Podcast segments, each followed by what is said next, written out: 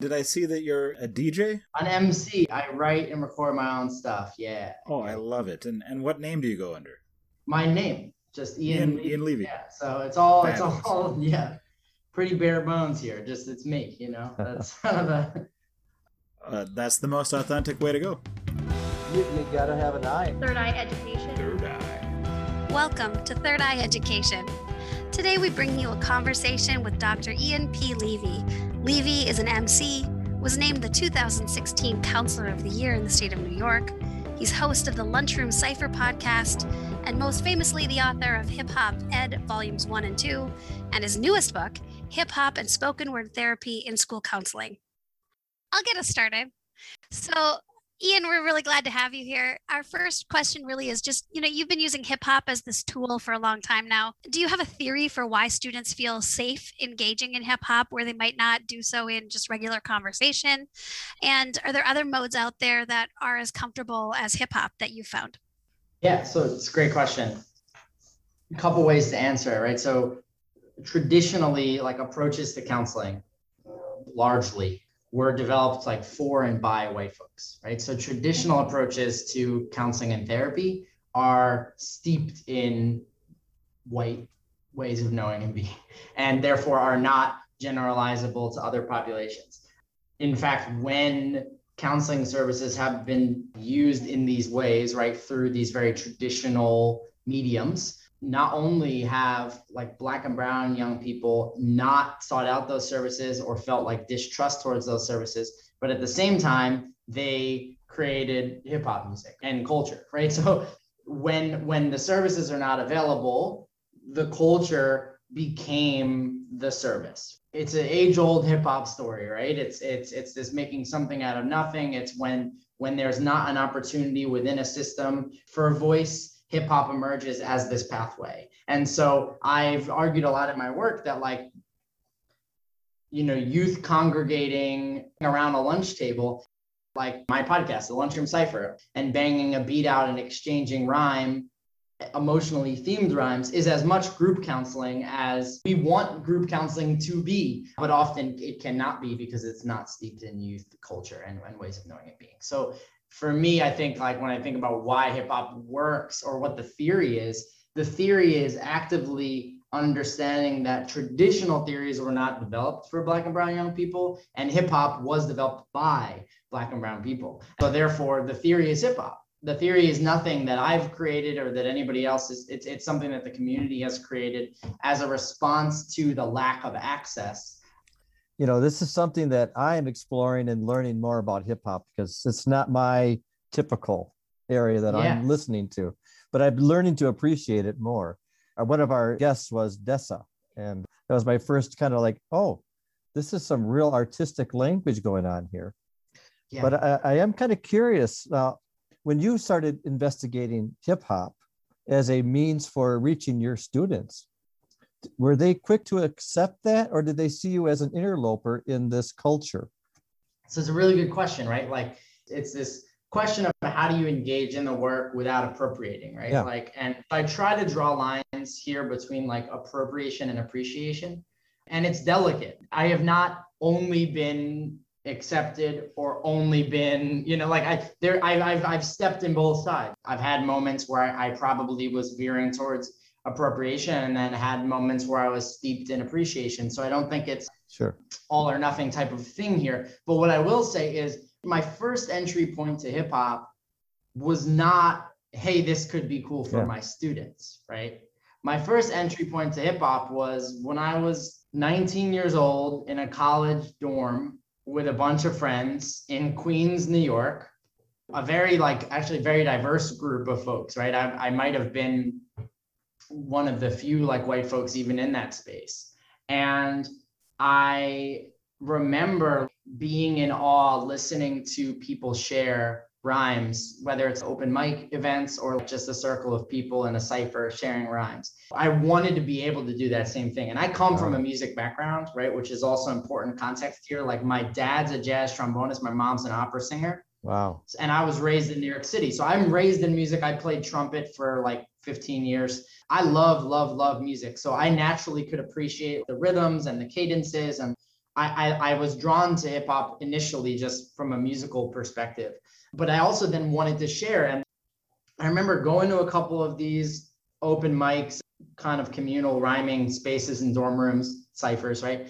And not sharing because I didn't really know how, but then going home at night and listening to beats online somewhere where I could find beats like you early days of YouTube, and then like writing my own rhymes so I could try to put something together that I could share when I got back to that space. That's And cool. so I remember doing that for the first time and being wildly accepted. And my rhymes, and I write about this a bit in my in my book as well. It's like I wrote about difficult things that I had experienced. Like I had a learning disability in school, and like I had some troubles with my parents, you know, and like I wrote rhymes about these things and I shared them with complete strangers. I'm there rapping about how I have dyslexia and struggled with my parents in, in a cipher with people I've never met. And instead of them looking at me like, why is this guy disclosing all this awkward information about himself? They accepted it, right? I was radically accepted by a community and I felt like loved and appreciated Wow. for being vulnerable in ways that I had never felt before in my life.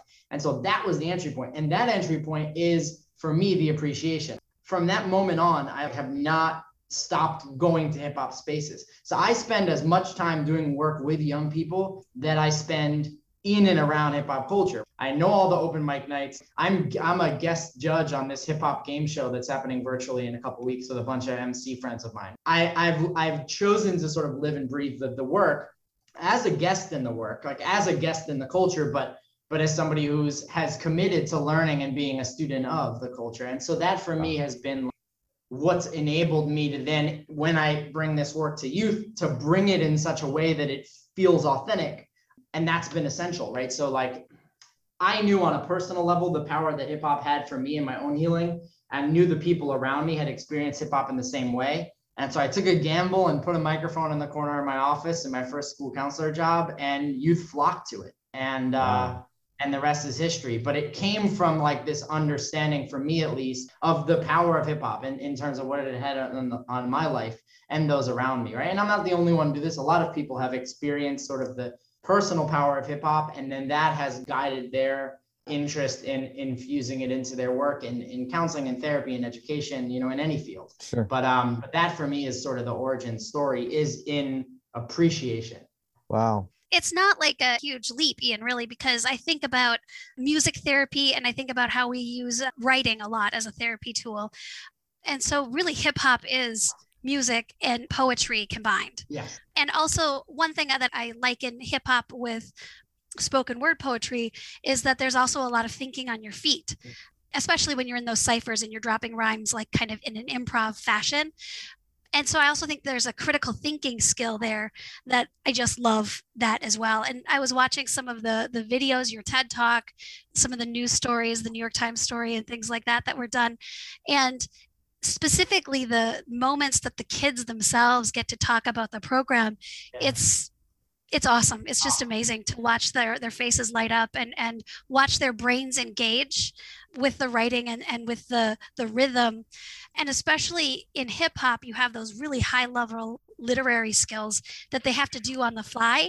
Kids struggle with that sometimes. You you put it to something that they have a passion for in your students case is hip hop and, and that becomes easier to do. Yes. The goal is like these social and emotional outcomes, particularly in, in the work of the school counselor, but it has the ability to then advance literacy skills and support so you know, like English attainment. Obviously, in, in a number of different academic disciplines it can support, which is wonderful. But there's this piece about the cipher that you said that I think is really important, which is this like willingness to be comfortable and flexible and like be on the spot. And hip hop is like the best at that. It is so not structured right and this is why uh, it, a lot of the times it, it causes some discomfort in education my mentor dr Emdin says this right the best educator is one that can not only just plan a lesson but can throw that lesson away in a second when they realize that the class is going somewhere else so that ability to pivot and just go where you need to go is is central i think in education but is the foundation of what counseling is right counseling is I need to go where the person in front of me wants to go. I need to be a mirror for that person, help them see themselves. So I don't, I can't pre-plan too much of what it is that I'm going to do, right? My goal is to maybe have some activities or some prompts that help a person understand something about themselves. So then I can dig deeper and go to a new place. But all of that is hip hop. So like you know in a cipher that you don't know what rhymes are going to happen, but you watch it happen. Like if you have ever been in a cipher, somebody starts rhyming about a, a loss that they've experienced, and then almost like dominoes, everybody else in the cipher starts rhyming about a loss that they've experienced. And nobody told anybody to do that. Nobody like it just happens organically because it can go that way, right? And and and, and it's it's literally from the brain to rhyming, right? Like especially when it's freestyle. It's just very guttural, just like immediate release of thoughts and feelings, free association it's calling up for me, which is a very like sort of, you know, I think Freudian, right? Like uh approach. But just this notion of like, can I bring up things that are just within me and that the cipher actually creates a space for that. And the last thing i'll say is when i did interviews with rappers on their experiences in ciphers uh, which was a, a, study that i did kind of recently a bunch of them sort of spoke to this this moment where you learn to let go of the fear of just like almost like word vomiting and, and just letting things flow. And when you allow that to occur you can discover new things about yourself, right? So there's this cognitive process too of like when you're trying to say something new or trying to evoke things that maybe you don't know about yourself or speak without an understanding of what is going to come out of your mouth next. There's this internal dialogue in your head that's like, you sound stupid you sound silly like stop saying that thing you know that we all experience in meetings everywhere. The cipher primes you to think about and if you can work on like quieting that voice and just getting to that place where you can just speak what is on your heart and on your mind without thinking that can be a really beautiful place and is so helpful in in the counseling process because we want all of the stuff to come out whether it's good whether it's some thinking that we want to work on, right? Like whatever it is, we want it all to come to the surface so we can talk through it. And I think the cipher is like that perfect place. And that freestyle piece that you had mentioned, Heather, is like, I just think essential. Wow. Well, and I also think too, Ian, that authentic there's that authenticity piece yeah. that when they push to that point in the cipher that they can be their authentic self but also in the cipher where you get this celebration of yes. that authenticity because sometimes when you're super your authentic self, brilliance just comes forth. But then other people in the cipher will celebrate it. You get that kind of verbal, like, oh yeah, moment. Yeah. And to have that to have that celebration of your authentic self where else do we see that in the world it's not a lot of places no not a lot of places at all in fact it's almost the antithesis of that right like we shun authenticity you know and whether we like it or not a lot of the times education is is a very sort of like factory like system when not done well. And it's not rewarding authenticity, but it rewards like standardization. And if that's the case, then hip hop stands in opposition to that. Again, when the system fails, hip hop is there, right? Like I think that that's that's something that we've seen time and time again.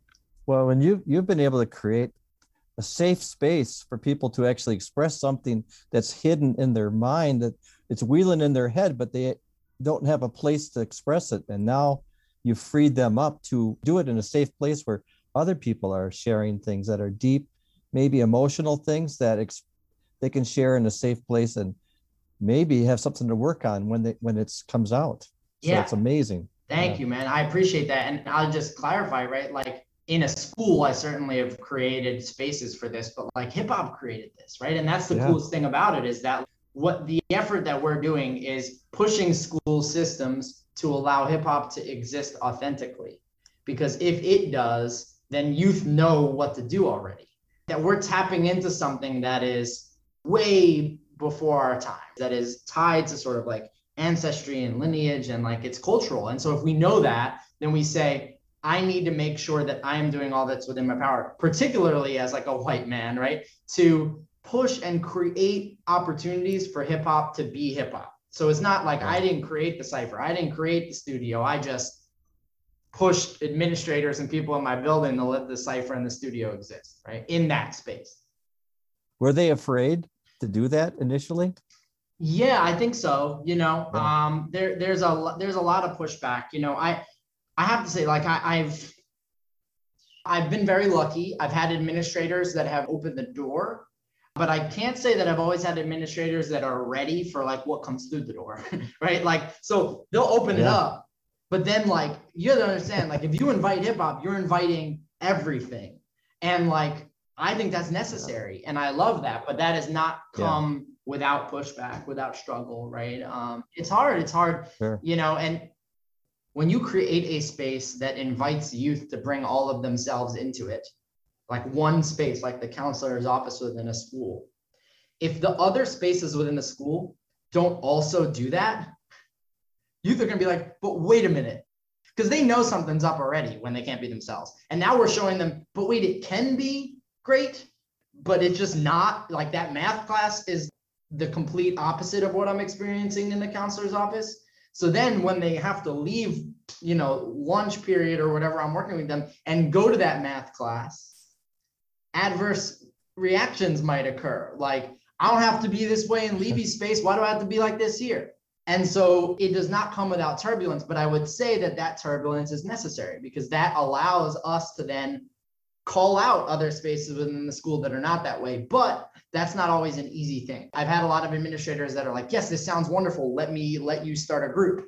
But they're not ready to then say, like, well, let me also change my entire math curriculum. But that might be what youth push for Yeah. if that starts to occur. So again, I think that that's necessary, but this work necessitates, I think, pushing back against almost everything else too. You mentioned math. It sounded like you had an example. I'd love to hear math and hip hop. Well, there are ways, and uh, I should shout out people that do this. Uh, Marty Kaysen is a colleague of mine who does really, really great work in, in math ed. But one that comes to mind immediately, you could very easily listen to like a snippet of a song, of a beat in particular, and you could count syllables and do ratios of multi-syllable words versus one syllable words. You could also do like snare drums versus kick drums. You could you could break down components of the beat or components of lyrics mathematically, I think quite easily. You could do lessons like that. You could also do lessons around, you know, if you track somebody's record sales, right? You could actually look at how well the marketing plan for a particular album is doing or how many streams it's getting versus other ones. So you can do a lot of number-based work around hip hop content that's happening within the world or you can just get as like granular as like let me break down this beat and figure out what's the ratio of snares to kick drums right? And play a little beat snippet and teach students what those sounds are and then ask them to do the math you know for that and work with them through that. Those are just ideas off the top of my head but the point of the matter is like there's so many pathways right and I know this is old school. This is probably like five, six years old at this point, but I'm remembering when the Wall Street Journal came out with all the algorithms for how to analyze Hamilton the musical lyrics and did all the comparisons to like Kendrick Lamar and Big Pun and Nas and Lauryn Hill. And I know that there are some teachers who use that as an opportunity to blend English with math with social studies. And how cool to add that counseling piece in. piece in as well. Yeah i mean you can, can also like consider the emotional timbre of each of those songs right? And you can like there might be ways to actually quantify emotional words used. I'm thinking about like mathematically comparing the amount of emotional words used in one song versus the other and then trying to see which one has more listens which one went platinum more you know? We know in hip hop that things that are deeply emotional resonate and that can usually lead to more engagement. And so anyways there's ways. That's mathematical. It's also Mhm. like you said literary and it's rooted in structure matching content. So that element of like how does a piece that has more beats per minute impact the emotion of the the listener and things like that? You can totally combine the math with the um, with the social emotional and the english piece there for sure. Yeah and you can manipulate bpm with like a dj equipment too so you can Mhm. slow and speed things up and actually say like how does this make you feel versus that we can go forever about it right but this is the coolest thing about this work is that it's the potential is endless right Mhm. um, and hip hop has many pathways for us to to travel down Yeah. oh i could talk with you forever So you've given us a, a tool, hip hop, and a mindset, staying open, particularly to situations where uh, people have come up with authentic answers to things they've been denied. Staying open, flexible. Do you think those two things have to exist together? Is there an easier foot to start on if, if you're listening to this and you're like, I want to go down the same path that Ian Levy did? What would you recommend to somebody listening? A great place to begin this work, if you have not, is just simply asking youth to show you what it is that they listen to, Mhm. Especially in this virtual medium. If, if you have youth who are on Spotify or SoundCloud or any of these virtual streaming platforms, you can ask them, hey, create me a playlist of like some things that you're listening to. And I say that because people usually listen to what is on their mind. Like the songs that I listen to are a reflection of my own mental state, right? I have songs I listen to when I'm excited. I have songs I listen to when I'm sad. I know what I go to, and I'm sure we all do in our own ways, right? We all have our things. And so I think that's a great place to start. And if you're meeting with a young person and you have a song that they like, you can listen to that song with them and pull the lyrics up and ask them follow up questions about the lyrics. And I hear this song talking a lot about family. What about this song resonates with you? Just questions that oftentimes people will share things a bit more easily if they're processing them through this third party. So it provides, I think, an immediate vehicle at the beginning.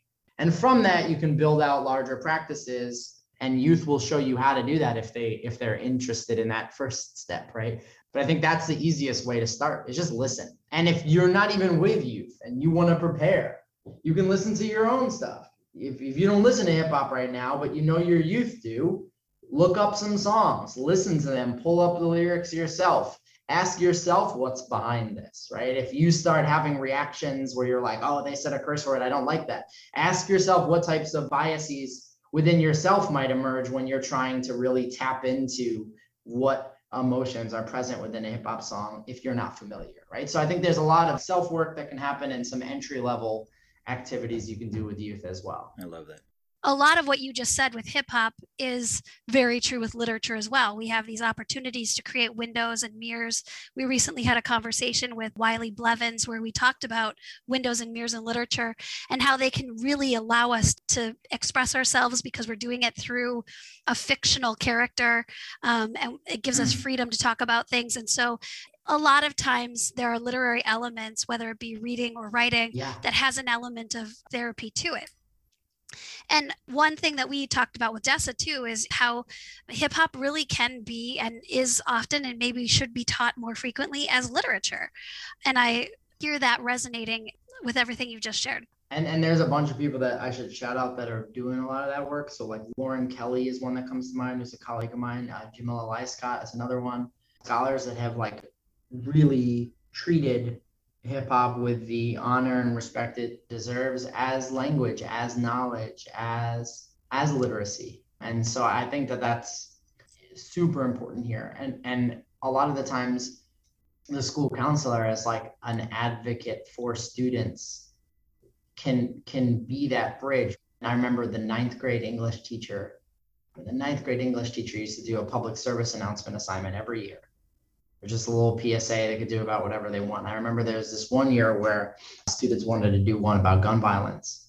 And so they had created this video montage around gun violence and they had some research that they did. They wanted to sort of communicate through their presentation and they thought it'd be cool because they also had participated in some of the programming that I had done to record a song about gun violence that they put beneath the track. And so I was able to negotiate with the English teacher to like alter the assignment. I think they had to do like a written piece to like a paper almost to submit along with their assignment. And she said, well, you could write a song instead and submit that alongside this. And that's still a written component, right? Treating even the process of writing a song as equivalent to the process of writing like a short little essay or blurb about your presentation.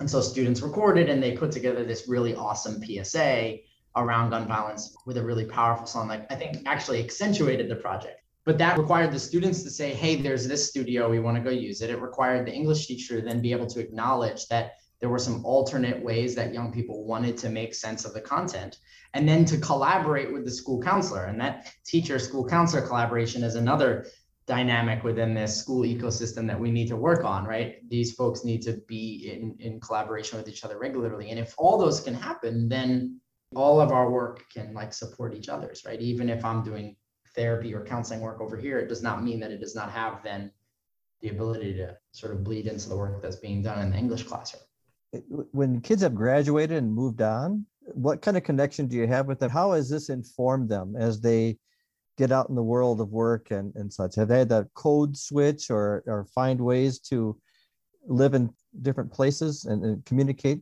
different styles? Yeah, so I'm connected with a handful of students still in the area. A lot of them are actually still in New York City, but are pursuing. It's the benefit of doing this work in New York City. There's a lot of local colleges and places that you can go and sort of still stay local. So I've had students at NYU as well as some local community colleges here. So it sort of runs the gamut as well as within the, the city system, they call it CUNY, which is the City University of New York. So there's sort of an array of options here that students have all tapped into. And I've kept the relationships with students in a lot of different ways. You know, they come sometimes back to work that I do with like middle or high schools, like to guest speak about their work, which has been really nice. Uh, they've come with me to conferences a bunch, which is also a lot of fun. Yeah. But yeah, I mean, I, I think the, the transition into the world of work is another part of this process. And I high school systems, at least in New York, have a way of having us so focused on graduation as an end goal hmm. that I don't know if we necessarily set up youth beyond that point. That's an area where I've I can say I've gone more intentionally in my research now as a counselor educator and I've been writing a lot about how do we like think about career and college readiness approaches that infuse hip hop. What does it look like? I think one of the arguments that I've made is we need to be sending our students to college campuses that are going to invite, if not all of them, definitely more of them. There are examples of this. My colleagues at Virginia Tech have an organization through actually the college library and this guy Craig Arthur called the Virginia Tech Digging in the Crates. And it's this entire like undergraduate centered hip hop program through the library. They have a studio, they do all types of hip hop programming. Mm. My colleagues out in California um, at Skyline College have the Cypher program, which is a hip hop center that specifically is a group of college counselors tied to retention and other types of college programming to just create culture and community on campus through hip hop are working with undergraduates.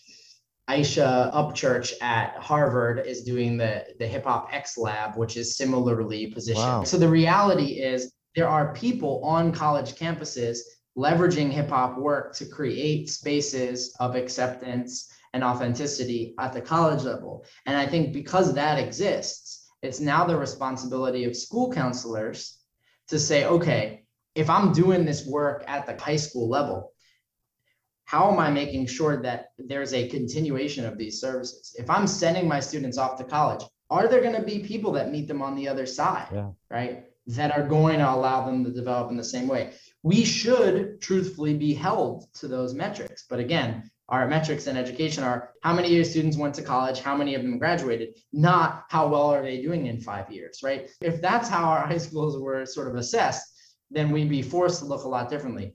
We focus too much on getting youth out the door that we don't actually focus on youth development. And so I've fallen prey to that myself. I have relationships with a lot of my students, but I didn't think as much about what I was going to do to get students situated later in life as I did at making sure that they graduated from high school and got into college. But that's not enough. Yeah. Because we see if you look at the retention rate, that's not enough. And so one of the things that I'm trying to hold myself accountable for in my own research and my own thinking and my own advocating now is what's next. We know that it works in school, so what's next? And how can we build that out? I'd brag about myself if I could in that arena, but that's an area that I still want to focus on. I think it's necessary that we really create those pathways. That is one thing we talk a lot about in Dover-Eyota, this little southeastern Minnesota town, because there's a lot of focus on college and career ready. And we keep trying to remind ourselves and our staff and students that it's not about being college and career ready, it's about being world ready because it goes beyond college, it goes beyond career. And some kids, they might not go straight to career, they might not go straight to college. So, how do we make sure that they're ready to operate in the world at large? And also our metrics, right? So I agree with that. And to add, our metrics for college and career ready are what? Like SAT score and GPA? Yeah, we're working on that too. Yeah, absolutely. That doesn't mean anything. Despite how well you can do academically, mm-hmm. the issues around retention particularly for black and brown youth at predominantly white institutions are centered around like how do i exist in really racist spaces mm-hmm. so they're not about actually being able to perform academically but these social emotional skills it's part skills but then also part systemic because i also don't want to say well our goal is only to send youth with the skills into racist systems because that doesn't sit well with me either. So how do we do both at the same time? Mhm. How do we help young people develop the skills that are necessary to transgress through these systems, but also what are we doing to hold those systems accountable? And that's why I was pointing at people like like Aysha and people like um, Nate Novato, you know, that that are doing this work on college campuses because they're pushing, they're creating like systemic change on their college campuses. So let's send our youth there while we can, because those are going to be the spaces that invite them. Mhm. We're we're running out of time, Ian, but I just I gotta ask before we get there. Yeah. If you're an individual listening to this that wants to make systemic change, do you have a recommendation?